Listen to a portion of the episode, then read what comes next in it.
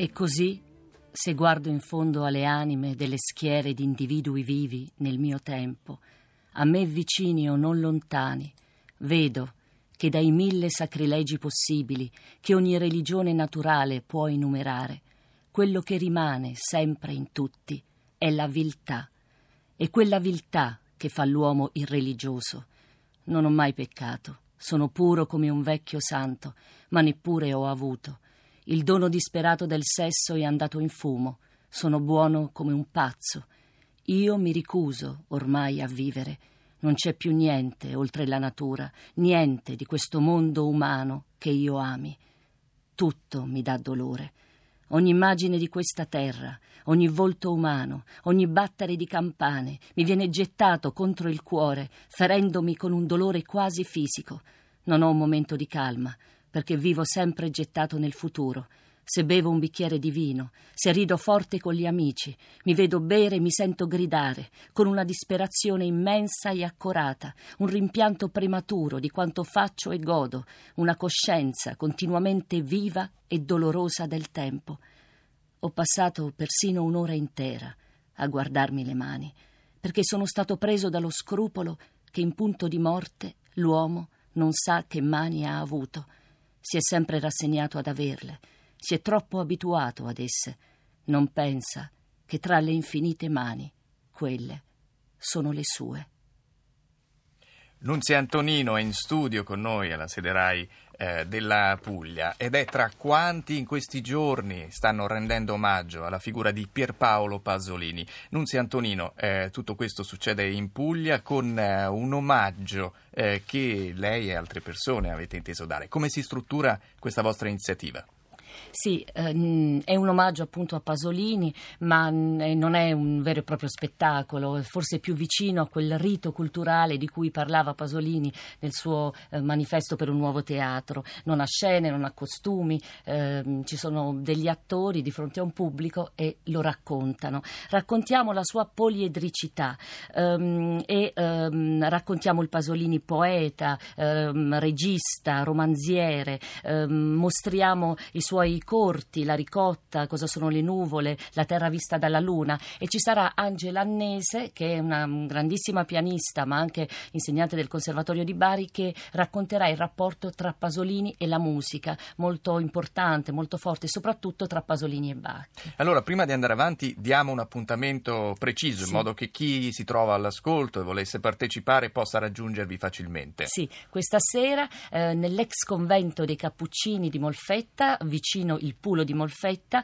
ehm, un, un, convento che è di ehm, proprietà di Enrico Panunzio, un grande scrittore e um, operatore culturale. E in questo caso è l'associazione Linea d'Onda di cui noi facciamo parte che presenterà questo, questo omaggio a Pasolini. È il caso di dire che è un, un'occasione per riscoprire Pasolini, non si finisce mai, ma anche di conoscere un luogo non molto frequentato finora dal pubblico. Sì, sì, assolutamente, è un bellissimo luogo, è stato chiuso per un, per un po' di tempo e adesso viene proprio riaperto da, dall'associazione Linea d'Onda da, da, noi. E insieme a me, a Nunzia Antonino, in studio c'è eh, Carlo Bruni che è il direttore del Sistema Garibaldi. Sistema Garibaldi è una costellazione di luoghi di, dove si, si, fa cultura, si fa teatro, eh, ma anche di eventi. Pochi giorni fa avete presentato un calendario di 40 eventi, non staremo a elencarli tutti, ma voi eh, state cominciando, state scaldando i motori con questo doveroso doveroso omaggio a Pierpaolo Pasolini. E allora ripartiamo da Pierpaolo Pasolini, abbiamo detto, personaggio poliedrico, eh, così a suo agio con la poesia, con i romanzi, con il cinema, eh, ma eh, come persona di teatro, Carlo Bruni, che cos'è il teatro nella, nell'opera, nella vita di Pierpaolo Pasolini? Nunzia ha citato questo manifesto che lui ha scritto nel 68 quando si parla di Pasolini si parla sostanzialmente delle sue sei opere, no? quelle che ha fatto, lui dice rap- molto rapidamente, fra un'ulcera e Platone, perché a un certo punto è stato costretto a letto e lì sono nate queste opere. Ma la cosa secondo me più interessante che ci offre Pasolini, come al solito in questo suo cercare disperato di scavare oltre i confini del presente, è questo tentativo di immaginarsi un teatro che ritorni a parlare direttamente e che lo faccia pensando non a un pubblico generico, non quello che abitualmente affolla le sale teatrali, non al pubblico delle pellicce che lui preferisce non avere in sala o comunque gli prospetta dei biglietti con cifre astronomiche, ma un pubblico che in qualche modo risponde a questa idea di innovazione, di rinnovamento, è un pubblico di intellettuali. Lui parla di un teatro di parola e lo mette in, in contrapposizione con quello chiacchierato, quel chiacchiericcio o parla anche, diciamo, abbastanza criticamente del teatro d'avanguardia. Per lui la parola è importante, è la parola che punti direttamente al cuore alla mente della gente per ricomporre un rapporto disperato che non ci sarà mai con un presente che non funziona.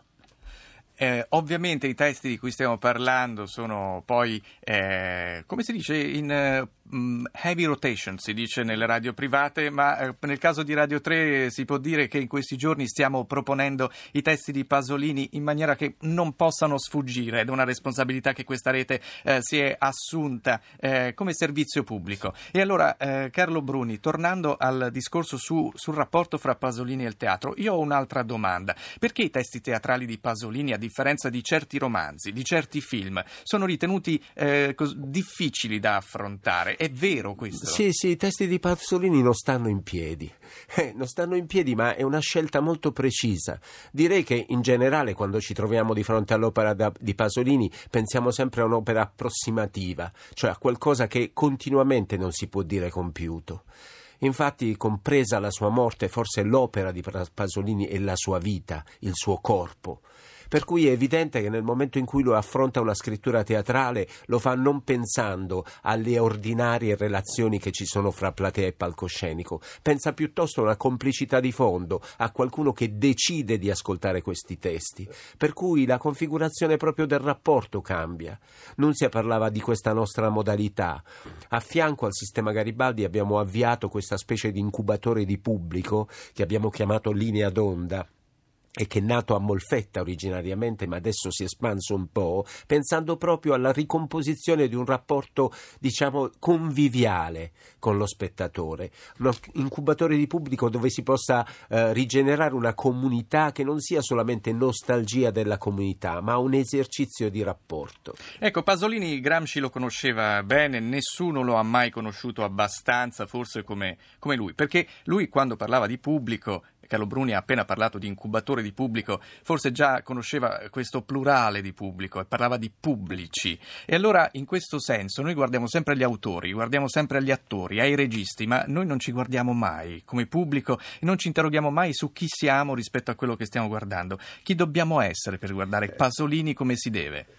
Dobbiamo prima di tutto essere corpi in ascolto dare questa disponibilità, un'apertura, smetterla del, di stare dentro la necessità di portare tutto a compimento, ma arrivare con la disponibilità a sentire qualcosa. Pasolini dice che non è possibile fare un teatro che sorprenda se non ci si sorprende, un teatro che non, non abbia, crei aspettative se noi andiamo con delle aspettative. Bisogna approcciarsi a questo teatro senza aspettative. E ci sarebbe da parlare anche di scandalo a questo punto, ma scandalo. io a questo punto lascio aperta la questione. Ringrazio Carlo Bruni, direttore del sistema Garibaldi, che parte dal teatro Garibaldi di Bisceglie ed è per questo che si chiama così, ma che coinvolge altri luoghi come quello che abbiamo abbiamo citato un minuto fa con eh, Nunzia Antonino che eh, io a questo punto prego di tornare a farci riflettere e sognare con Pierpaolo Pasolini.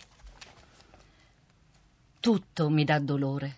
Questa gente che segue supina ogni richiamo, da cui i suoi padroni la vogliono chiamata, adottando sbadata le più infami abitudini di vittima predestinata il grigio dei suoi vestiti per le grigie strade, i suoi grigi gesti in cui sembra stampata l'omertà del male che l'invade, il suo brulicare intorno a un benessere illusorio, come un gregge intorno a poche biade, i suoi sciami ai tetri bar, ai tetri cinema, e intorno a questo interno dominio della volgarità, la città che si sgretola, ammucchiandosi, tutto distrugge, la volgare fiumana dei pii possessori di lotti, questi cuori di cani, questi occhi profanatori, questi turpi alunni di un Gesù corrotto nei salotti vaticani, negli oratori, negli anticamere dei ministri, nei pulpiti, forti di un popolo di servitori.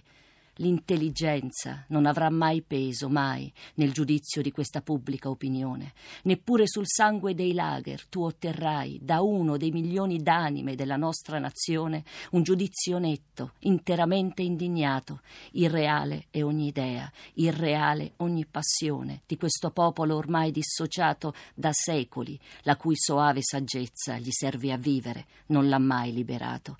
Mostrare la mia faccia la mia magrezza, alzare la mia sola puerile voce non ha più senso. La viltà, avvezza a vedere morire nel modo più atroce gli altri, nella più strana indifferenza.